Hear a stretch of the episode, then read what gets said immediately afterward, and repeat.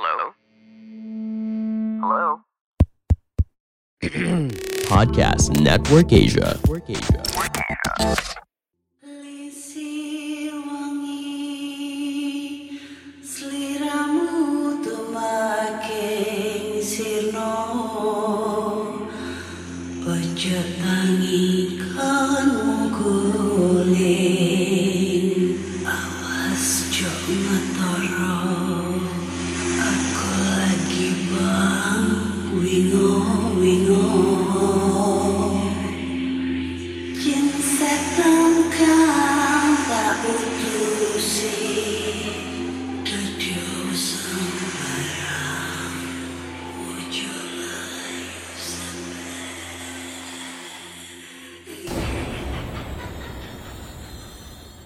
Hai Re, iya apa kabar Ketemu lagi dengan aku si Ana di podcast kisah horor.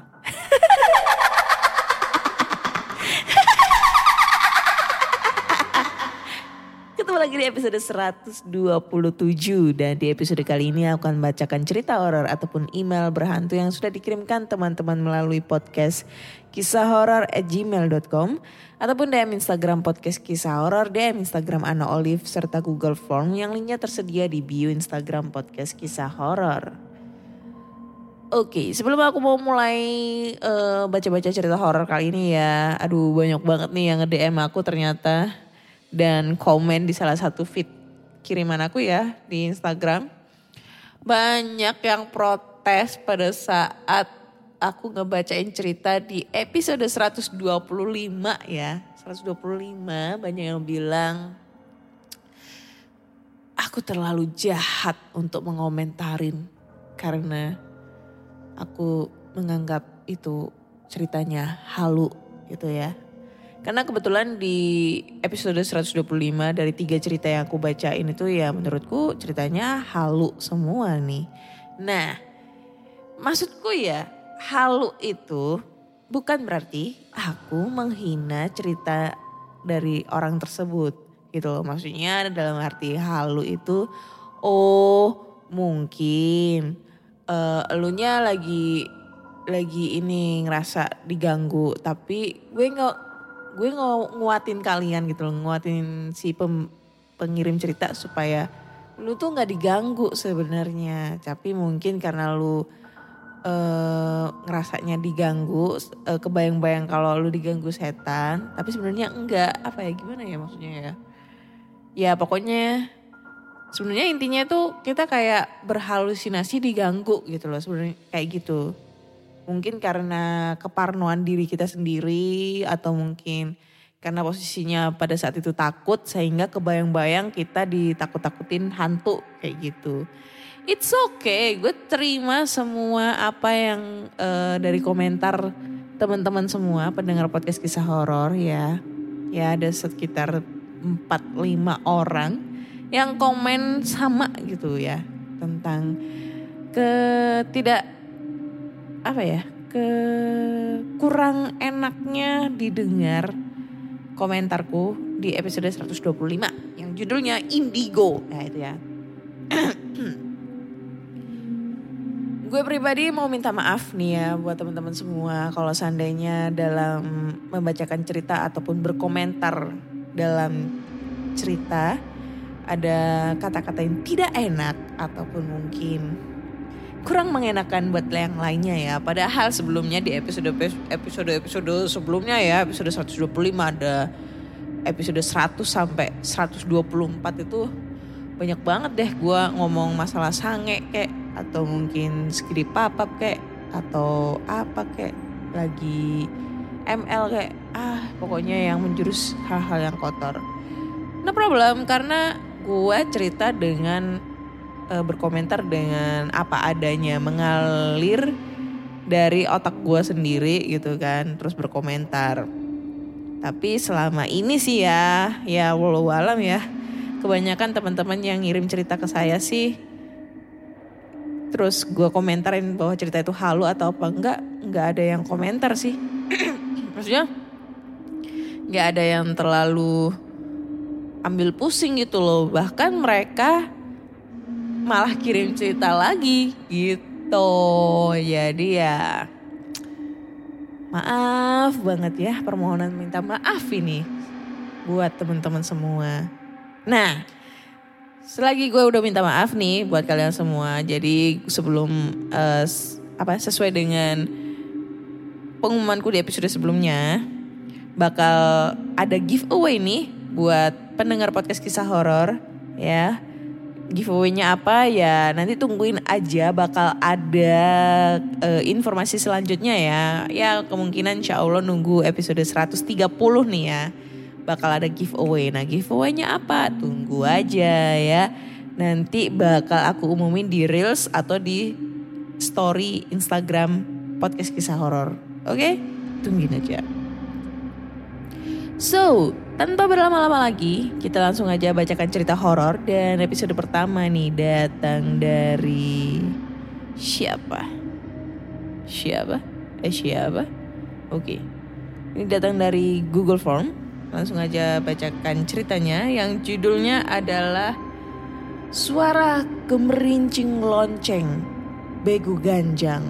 Nih, Begu Ganjang kayaknya udah pernah eh bukan ya maksudnya pernah gue ceritain di episode lu- berapa gue lupa gitu. Tapi ini emang ceritanya tentang sebuah sosok hantu yang berasal dari Medan atau Sumatera ya Sumatera Utara Utara yang sosoknya ini bentuknya tinggi banget tangannya panjang kakinya panjang perutnya buncit terus dadanya itu kayak tinggal kerangkanya doang tengkoraknya gitu. Terus taringnya panjang banget sama apa ya kukunya panjang-panjang gitu.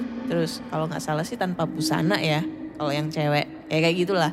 Gue inget banget lah itu dan sempet aku eh, apa ya eh, posting di feed Instagram bentuk sosok begu ganjang kayak gitu. Oke langsung aja kita bacakan. Apa kabar Kak Ana? Apa kabar semua? Kali ini aku akan menceritakan kisah seram dari salah satu sepupuku, yakni Rafa, nama samaran. Jadi Rafa beserta keluarganya waktu itu hendak berlibur untuk mengunjungi kediaman kakeknya yang berada di kota di kota Medan. Kebetulan di kota tersebutlah awal dari kisah romansa berjumpanya pamanku dengan sang istri dan mereka pun memutuskan menikah di Medan. Sesampainya mereka di Medan, Rafa dan keluarganya langsung mendatangi kediaman kakeknya. Seharian mereka menghabiskan waktu bersama karena lama tidak bertemu. Keesokan harinya mereka mengunjungi beberapa tempat yang menjadi landmark di kota Medan seperti Masjid Raya Al-Masyun, Istana Maimun, dan lain-lain.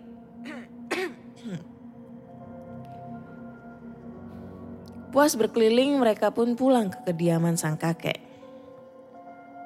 Berhubung masa cuti pamanku yang tinggal beberapa hari lagi sebab beliau harus kembali bertugas di kepolisian, akhirnya pamanku mengusulkan untuk mendatangi Danau Toba sebagai tujuan destinasi akhir mereka ketika berlibur di sana.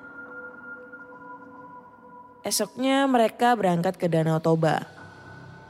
Setibanya di tempat tujuan, Rafa dan keluarganya pun berkeliling di tempat wisata tersebut seharian penuh. Setelah puas menghabiskan waktu di tempat tersebut, mal mereka memutuskan untuk pulang pada sore harinya agar tidak kemalaman setibanya di Medan. Malam pun tiba. Di tengah perjalanan Rafa mengalami mabuk darat sebab ia suka telat makan. Farah, nama samaran yang merupakan adik Rafa, memberitahukan kepada kedua orang tua mereka apabila sang kakak sedang mabuk darat. Dan benar saja, saat memasuki area perkebunan kelapa sawit, perut Rafa tiba-tiba mulas dan ingin mengeluarkan seluruh isi perutnya. Berhubung mereka tidak membawa kantung plastik, mobil mereka pun me- menepi di pinggir jalan raya yang di kanan kirinya banyak ditumbuhi oleh kelapa sawit. Karena tidak tahan, Rafa bergegas keluar dari dalam mobil. Setelahnya, tanpa panjang lebar, Rafa pun memuntahkan muatannya di dekat semak-semak perkebunan kelapa sawit yang terletak di pinggir jalan raya. Dirasa agak mendingan, dia memilih kembali ke dalam mobil keluarganya. Mobil pun dihidupkan dan mereka meneruskan perjalanan yang sempat tertunda. Tapi beberapa meter kemudian, mobil yang dikendarai mereka mogok tanpa sebab. Pamanku turun untuk memeriksa mesin pada mobil. Rafa pun juga memutuskan untuk turun dan membantu sang ayah. Namun, saat Rafa ingin berjalan menuju depan mobil, tiba-tiba terdengar suara gemericing sebuah lonceng dari arah belakangnya. Awalnya ia mengira suara tersebut hanyalah ilusi atau ada hewan ternak milik warga terlepas dan nyasar di kawasan perkebunan kelapa sawit. Tapi suara tersebut terdengar lagi dan Rafa memutuskan mencari asal suara tersebut. Saat ia menoleh ke belakang, dari kejauhan tampak siluet anak kecil berdiri di tengah jalan. Namun, sosok itu lama-lama tumbuh tinggi ke atas. Rafa yang terkejut menyaksikan peristiwa itu memilih untuk masuk ke dalam mobil ia pun tak sempat melihat ke arah atas atau wajah sosok itu karena ketakutan. Tidak lupa, ia membaca beberapa doa agar terlindungi dari gangguan makhluk halus. Tiba-tiba mobil mereka dapat dinyalakan kembali dan mereka pun bisa meneruskan perjalanan ke kota Medan. Selama perjalanan, Rafa kepikiran soal sosok yang dilihatnya. Saat tiba di rumah kakeknya, ia menceritakan hal selain itu. Eh, hal itu pada beliau. Sang kakek menjelaskan apabila sosok tersebut adalah Begu Ganjang. Selain itu, pria pensiunan TNI tersebut bercerita sedikit soal Begu Ganjang. Konon, sosok makhluk gaib ini terbilang cukup terkenal oleh masyarakat di sana, di mana hantu tersebut biasa dijadikan penjaga perkebunan kelapa sawit atau digunakan untuk mencelakai orang lain. Dan apabila bertemu begu ganjang, dilarang melihat ke atas serta disarankan melihat ke bawah supaya tidak dicekik. Terima kasih Kak Ana sudah dibacakan ceritaku. Mohon maaf jika kurang seram atau kepanjangan ceritanya. Thank you banget. Oke. Ini ceritanya, aduh gue nggak mau ngomong ini halu ya. Ini sebenarnya udah pernah di episode berapa itu ada sama nih ceritanya tentang diliatin begu ganjang. Kalau nggak salah itu episode sebelumnya itu dia itu ceritanya lagi lari-lari, nggak salah ya jogging pagi hari atau sore, gue lupa pokoknya uh, waktu itu dia jogging lari-lari sama saudaranya dan pada saat itu juga dia ketemu sama sosok Begu Ganjang. Nah itu.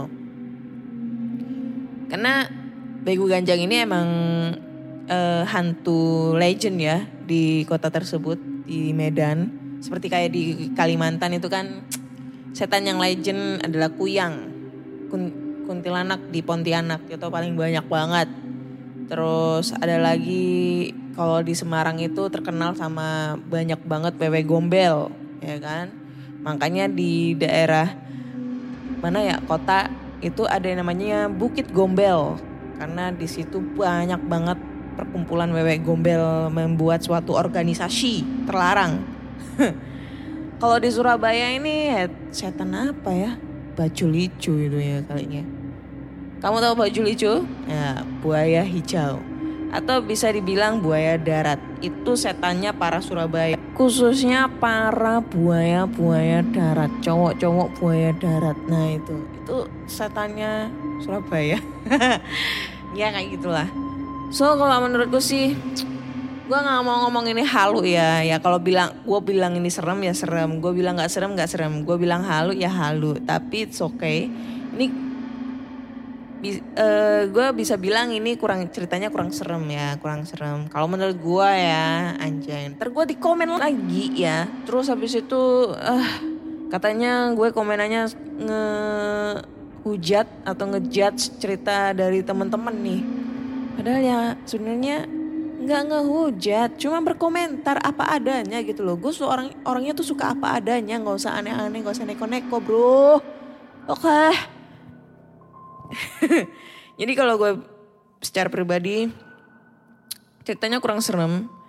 Tapi kalau misalnya uh, si Rafa ini ngelihat sosoknya secara real ya, karena dia ngelihatnya kan sosoknya bayangan nih, bayangan sosok anak kecil tiba-tiba tambah tinggi, tambah tinggi, tambah tinggi, tapi tidak melihat sosok wajahnya. Nah itu.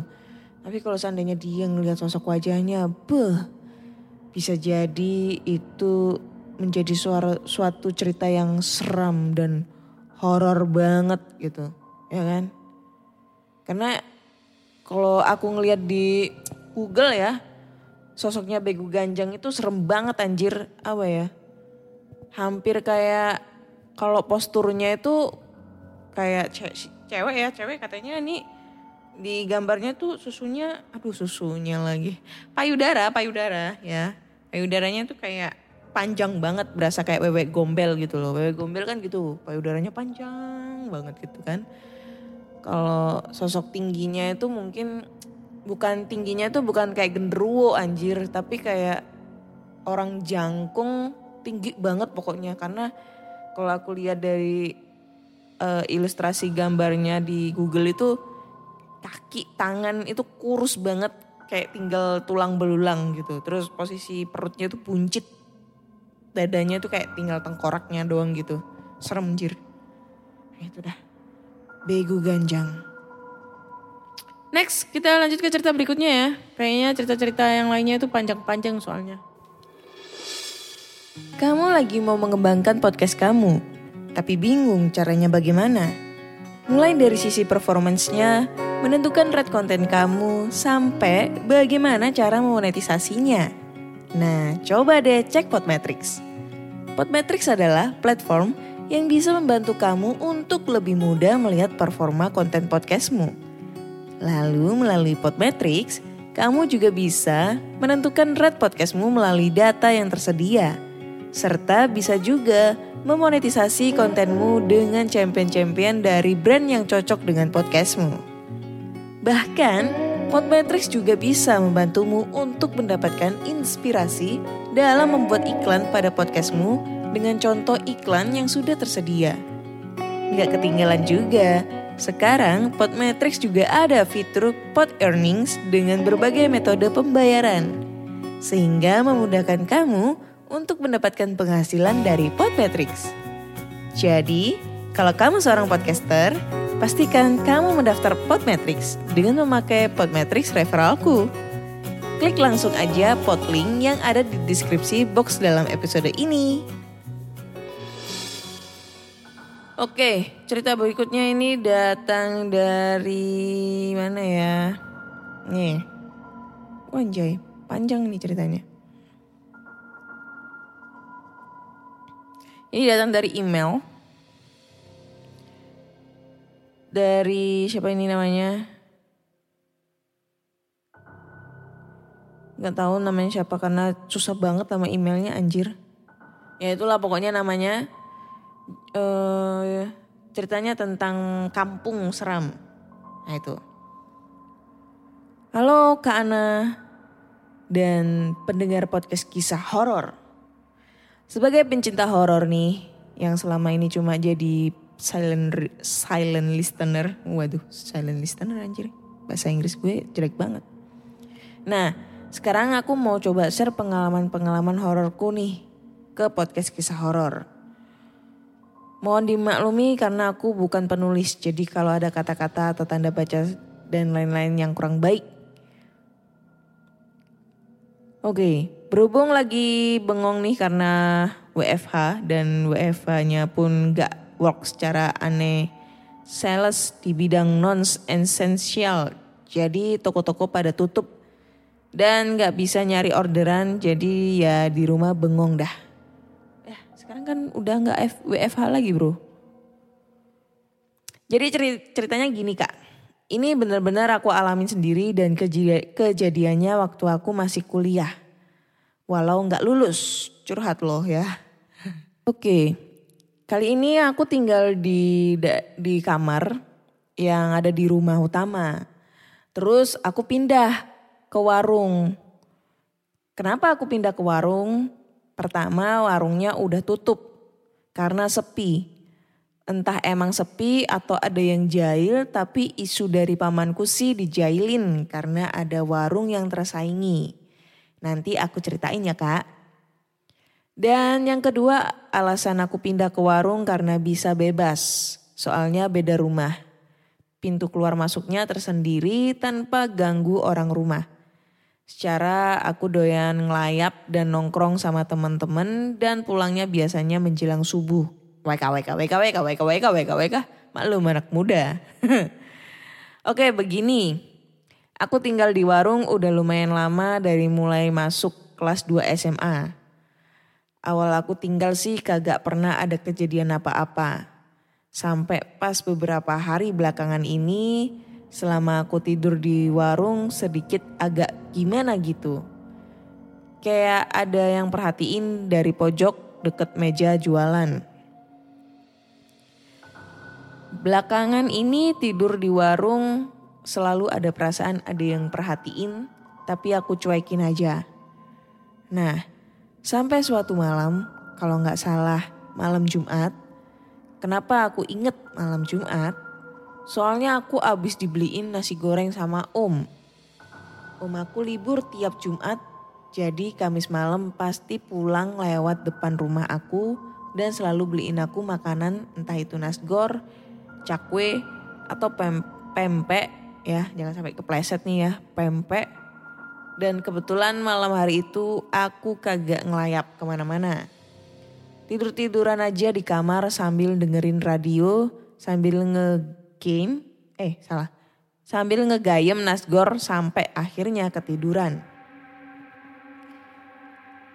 Di saat ketiduran kagak tahu antara sadar atau kagak. Aku lihat di meja jualan kayak ada cewek duduk tapi samar karena di situ lampunya sengaja dimatiin. Padahal kalau diinget-inget kalau mau lihat pojok aku harus bangun dulu. Baru kelihatan kalau sambil tiduran kehalangan sekat tembok. Ntar dulu, gue bayangin dulu ya. Ya oke, paham. Dari sana aku mulai merinding. Saat merinding aku dengar kayak ada cewek nangis dan suara nangisnya kayak gitu. Di antara perasaan takut dan kebelet, tapi perasaan takut ngalahin kebelet. Jadinya aku paksain tidur. Tapi apa daya malah kagak bisa tidur. Malahan badan kagak bisa digerakin rep-repan kata orang mah. Untungnya suara nangisnya hilang di situ. Eh, hilang. Di situ aku udah merasa tenang aja. Udah pa udah pergi kali ya tuh cewek. Ternyata bukannya pergi itu cewek, malah penasaran aku tuh. Cewek pindah di deket kaki dan kagak lama bau kaki berasa yang garuk. Garukannya itu kerasa nyata banget. Kuku tangan gimana sih kalau kaki berasa yang digaruk? Apa sih gimana sih? Gimana sih kalau panjang gitu gan? Kuku tangannya maksudnya ya. Belibet bro. Dari situ aku ngeri. Gerakin badan gak bisa. Keringetan ngucur terus. Aku cuma bisa berdoa. Itu juga berdoa kagak selesai-selesai. Tiap baru setengah, lupa setengah. Lupa lagi setengah. Sampai pada akhirnya entah pingsan atau tidur lagi. Tahu-tahu udah pagi. Aku dipanggil emak, sur- disuruh bangun karena ada kuliah jam 10. Soalnya aku kuliah di Jakarta, di Jakarta. Jadi kudu pagi-pagi berangkat supaya nggak telat. Malamnya aku ceritain dah tuh di warung tempat aku nongkrong nongkrong kalau semalam aku diisengin. Ternyata yang punya warung cerita ke aku kalau doi kemarin lusa sehabis makan nasgor dikejar-kejar Neng Kunti dari pohon bambu. Dan Neng, dan Neng Kuntinya katanya ngilang di pohon nangka yang ada di samping warung. Ada kemungkinan emang tuh Kunti yang iseng. Udah cukup sekian dulu kak cerita dari aku. Next time aku bakal cerita lagi tentang pengalaman horor di warung ini. Agak sedikit belibet ya ngomongnya ya. Tapi it's okay lah, gue nangkep nih ceritanya. Jadi dia itu dihantuin sosok hantu suara ya lebih lebih tepatnya suara-suara dan katanya sih sua, eh, suara itu timbul gara-gara ada salah satu pemilik warung yang makan nasi goreng dua hari sebelumnya itu terus dikejar-kejar kuntilanak yang tadinya nangkring di pohon bambu kuning terus pindah ke pohon nangka yang ada di pinggir warung. Nah, menurut filosofi pohon perpohonan ya, tumbuh pertumbuhan, daun perdaunan, buah perbuahan, membuahi dan me, ya itulah. Sebenarnya sih, kenapa ya? Identik pohon-pohon buah ini itu serem banget. Selain pohon beringin ya. Pohon buah itu ada pohon nangka, pohon sawu, pohon duren, pohon mangga, pohon pisang, terus apa lagi ya? Itu deh, itu aja sih yang gue tahu ya. Juwet, juwet, tahu juwet gak sih? Apa sih kalau nama juwet itu? Eh nama lainnya kalau gue taunya juwet gitu ya, yang buahnya itu sepet, warnanya ungu. Nah itu semak atau apa? Gue lupa nggak tahu namanya.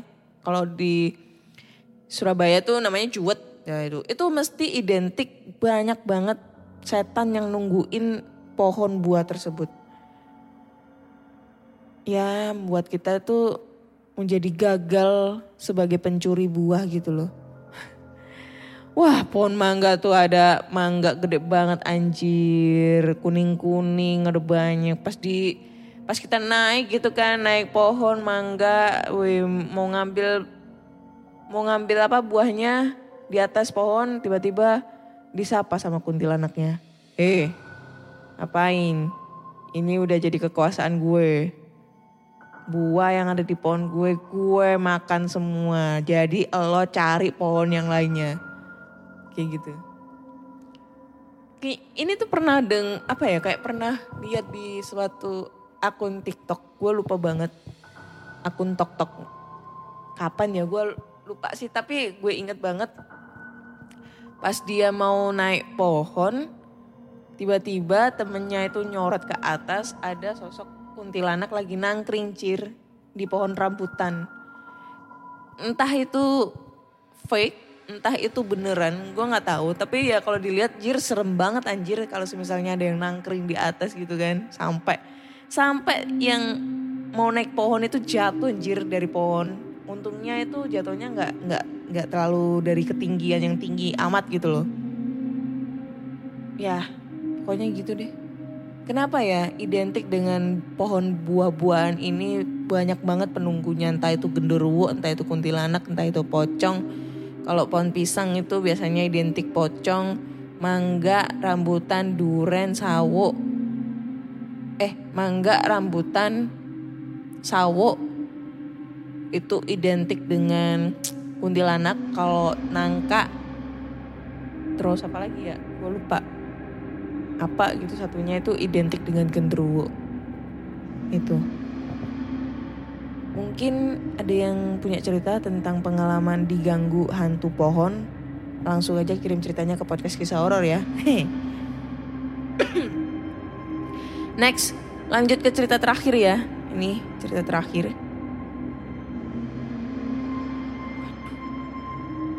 cerita terakhir bro. Mana tadi cerita terakhir? Ternyata cerita terakhir menghilang anjay. Email aja lah, email yang lain ya. Coba buka email dulu karena gue belum buka email satunya. Hmm, wait, wait, wait, wait. Nah ini dia. Oh ya udah nggak ada. Jadi kita baca dari sini. Judulnya adalah Kosan Bekas Rumah Belanda. Wah ini Cumen Project yang udah sering banget gue hujat ya ceritanya. Ini Mas Cumen Project ini banyak banget kirim cerita berkontributor ngirim cerita itu ada sekitar 10 hampir 10 cerita dan dari 10 cerita itu gue udah pernah hujat-hujat ceritanya ya kalau ceritanya nggak serem ceritanya halu tulisannya blibet tanda bacanya nggak jelas. Dan dia nggak pernah tersinggung bro. Dia malah sering kirim cerita lagi yang lebih serem lagi ya. Salut banget nih mas sama mas Cumen ini. Banyak banget deh ceritanya. Oke. Assalamualaikum Kak Ana, ini saya Cumen Project. Kali ini saya akan menceritakan ketika saya mengalami beberapa kejadian aneh di kosan yang berada di daerah Jakarta Selatan. Ini cerita ketika saya masih kuliah di universitas swasta di kota Jakarta. oh ya guys, kalau sekilas info ya, jadi kalau ada suara ngeong-ngeong, ngiung-ngiung, tolong abaikan karena itu adalah majikan saya yang meronta-ronta, yang mengeong-eong, yang berteriak-teriak menyuruh babunya untuk ngelonin dia. Jadi tolong abaikan ya. Tenang ya. Saya lagi kerja, nyari uang buat beli Royal Canin gitu kan. Karena ya itulah majikan makan Royal Canin, babunya makan Indomie. Langsung aja kita bacakan ceritanya ya. Assalamualaikum Kak Ana, ini saya Cumen Project. Kali ini saya akan menceritakan ketika saya mengalami beberapa kejadian aneh di kosan saya yang berada di daerah Jakarta Selatan. Ini cerita ketika saya masih kuliah di universitas swasta di kota Jakarta. Langsung saja ke cerita. Kejadian di kos bekas rumah Belanda. Aku kuliah di kota Jakarta karena rumah saya di kota Sukabumi dan ditambah lagi rumah saudaraku yang berada di kota Jakarta masih direnovasi. Jadi saya berinisiatif untuk ngekos di daerah Jakarta Selatan. Waktu itu saya sampai kos pada malam hari sekitar jam 10 malam. Setelah beres-beres semua, saya tidur karena sudah lelah dengan aktivitas kampus tadi pagi. Aku mencoba untuk tidak eh aku mencoba untuk tidur tapi suasananya berisik banget dan ada yang tertawa, orang berbincang, berisik langkah kaki. Aku WhatsApp penjaga kota, eh penjaga kota, penjaga kos guna menanyakan Kenapa kok berisik pak di luar? Lagi banyak orang ya? Tapi penjaga kos bilang, tidak ada siapa-siapa kok. Tadi bapak keluar buang sampah. Berarti yang baru sampai ke kos hanya saya saja. Saya mendengar penjelasan dari bapak kosan penjaga, tubuh saya langsung merinding sambil dengerin bacaan Al-Quran menggunakan headset. Kosan saya itu satu rumah sama yang punya. Jadi ada beberapa kamar untuk dijadikan kos. Saya kebagian kamar di lantai dua. Yang di lantai tiga khusus buat yang punya kos. Tapi sang pemilik jarang ada di rumah. Yang bikin saya mau kos di sini karena tidak banyak anak kos karena hanya ada beberapa kamar saja yang dijadikan kosan. Lingkungan kos yang banyak pepohonan besar membuat udara menjadi sejuk. Padahal di kota Jakarta yang panas dan polusi udara. Kosan saya ini tidak bebas, jadi beberapa penghuni kosan tidak suka dunia luar. Dan gerbang jam 9 sudah ditutup. Kecuali saya. Dikarenakan saya meminta kunci serep dan harus bertemu saudara saya untuk sesekali. Dan om saya pun sudah meminta izin kepada sang penjaga kosan. Apalagi saya saat itu kuliah mengambil jurusan desain komunikasi visual. Jadi tidak ada masalah. Oke, lanjut ke cerita. Setelah beberapa hari kos di rumah Belanda ini, saya tidak merasa takut. Tapi memang sering saya terkena tindihan. Apalagi saat pulang ngampus larut malam. Hampir setiap hari ketindihan. Melihat pocong tidur di atas lemari. Aku mikirnya ya cuma imajinasiku saja. Kamar mandi hanya dua, jadi saya tidak mau mengantri, memutuskan untuk bangun sebelum jam 4, guna berlama-lamaan di kamar mandi. Waktu saya pergi ke dalam kamar mandi dan melewati dapur yang lampunya masih padam, sesuai peraturan kalau tidak ada kepentingan di dapur lampu tidak boleh dinyalakan. Ketika saya sedang membasuh tubuh dengan air, saya mendengar ada suara orang sedang mencuci piring. Benturan gelas sama gelas atau panci membuat bising sekali. Dalam hati saya berkata, syukurlah Mbak Sumi sudah bangun jam segini. Lagi marah kali ya, nyucinya gaduh bener.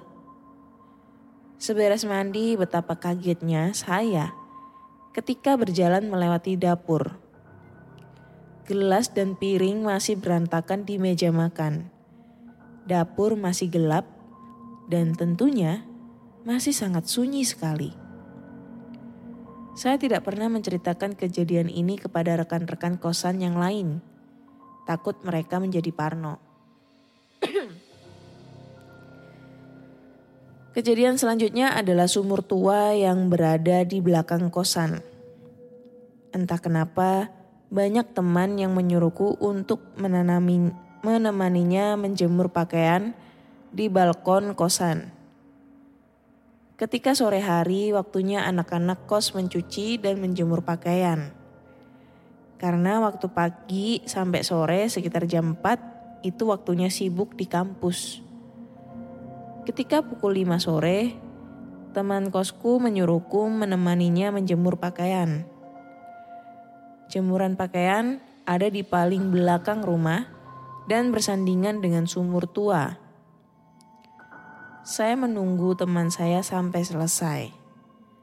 Setelah selesai, teman saya mengajak untuk kembali balik ke kamar. Tapi saya menolak ajakan itu.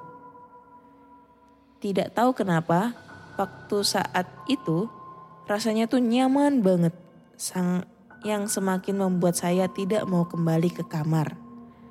Karena di belakang rumah ada angin yang sejuk sekali. Ketika saya ditinggal sendirian di belakang rumah, duduk di pintu pemisah ruangan dan halaman belakang, saya ter terhanyut semilir angin dan pepohonan tua yang menari-nari sampai matahari terbenam. Di ruang belakang lampu sudah dinyalakan.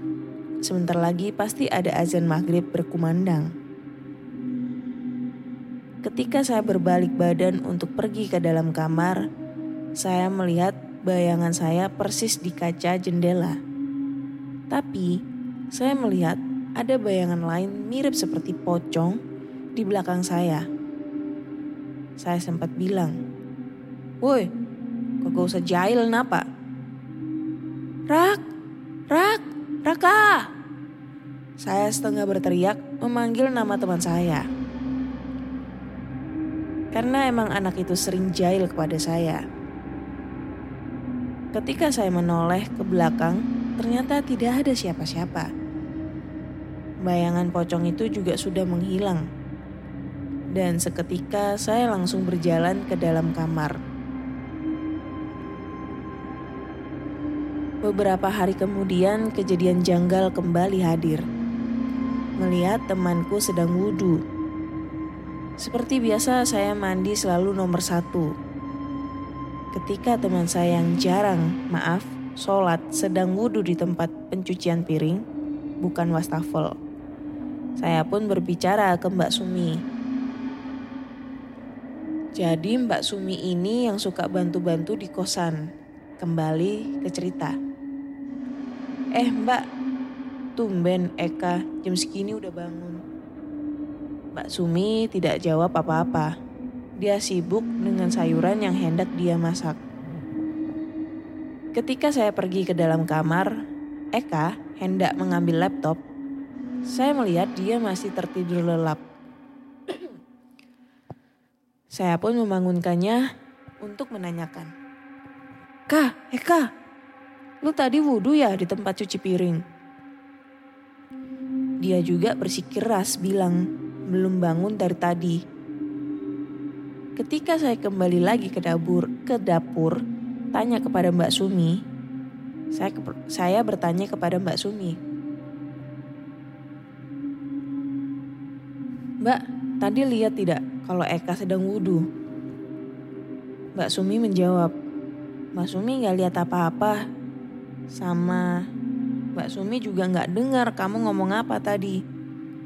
Mbak liatnya kamu nyamperin Mbak aja, kirain mau bantuin. Eh malah ngeliatin doang. Saya melihat kembali ke tempat Eka tadi saat wudhu. Tetapi benar, tempatnya masih kering. Malam pun tiba. Waktu sepertiga malam waktu yang sangat saya sukai untuk menggambar dan belajar yaitu jam 2 dini hari. UAS telah tiba. Teman saya belajar di malam hari. Berbeda dengan saya, kalau sudah pulang kuliah saya harus segera tidur dan jam 2 malam bangun untuk belajar. Untuk mendapatkan kesejukan alam, saya harus belajar di teras depan rumah. Ketika saya sedang menggambar sembari menghafalkan beberapa mata kuliah, mata saya juga memandang sekitar rumah, begitu juga jalan di depan kos. Di jalan depan kos, saya jadi terfokuskan kepada seorang yang beberapa kali lalu eh beberapa kali lalu lalang di jalan. Saya yang tidak menggunakan kacamata sedikit menyipitkan mata untuk memperjelas penglihatan. Jam segini udah ada orang jogging dalam hati. Saya langsung mengambil kacamata untuk meyakinkan apa yang saya pandang. Saya terheran. Itu yang jogging cepet amat bolak-balik. Kayak pakai sepatu roda. Ngapain coba jogging pakai mukena putih? Semakin saya memandang tanpa mengedipkan mata, semakin jelas wajahnya. Asli, itu wajahnya memar biru-biru dan matanya mengeluarkan darah. Seketika saya terdiam dan teringat keringat dingin keluar dari punggungku.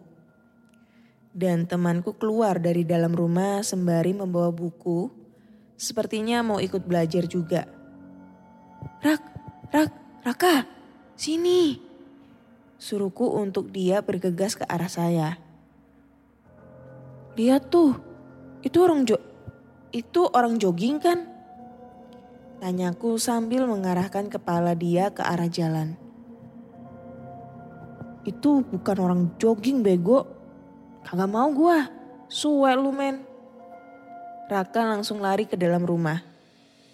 Ketika saya melihat ke jalan, sudah tidak ada orang yang jogging. Ngapain coba Kunti mondar mandir? Saya bergumam sembari membereskan buku gambar dan buku pelajaranku. Saya langsung bergegas masuk ke dalam kamar dengan keringat dingin yang masih keluar dari punggungku.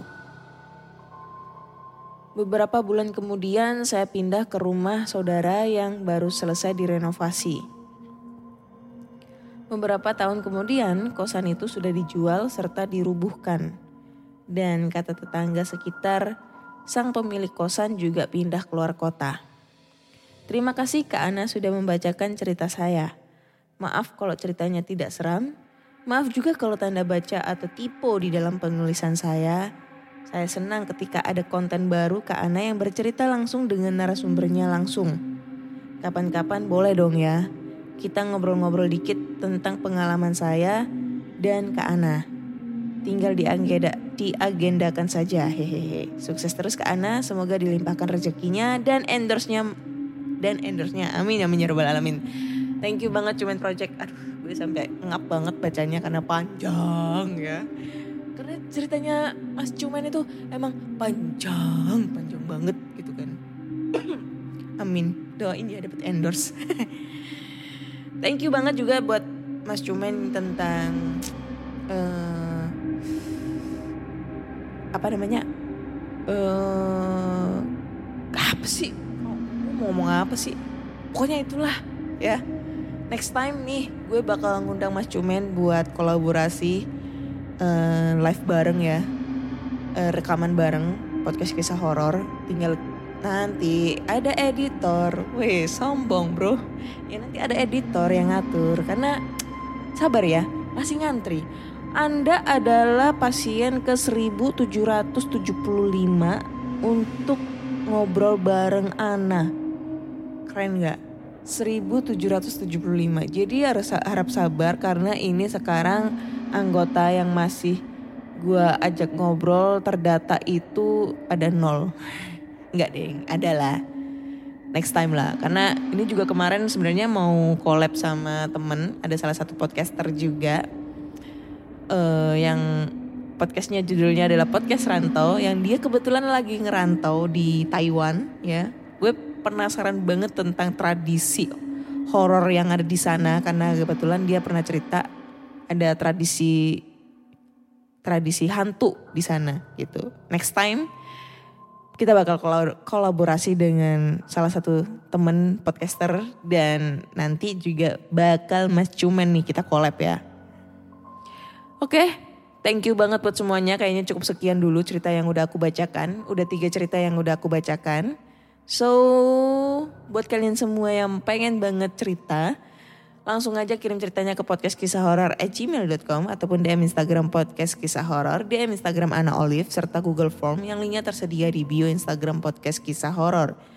Terus, buat teman-teman nih yang pengen kolaborasi eh, podcast live secara live ya kita ngobrol-ngobrol bareng nih ya langsung aja ngubungin via DM ataupun via Google Form ataupun via email.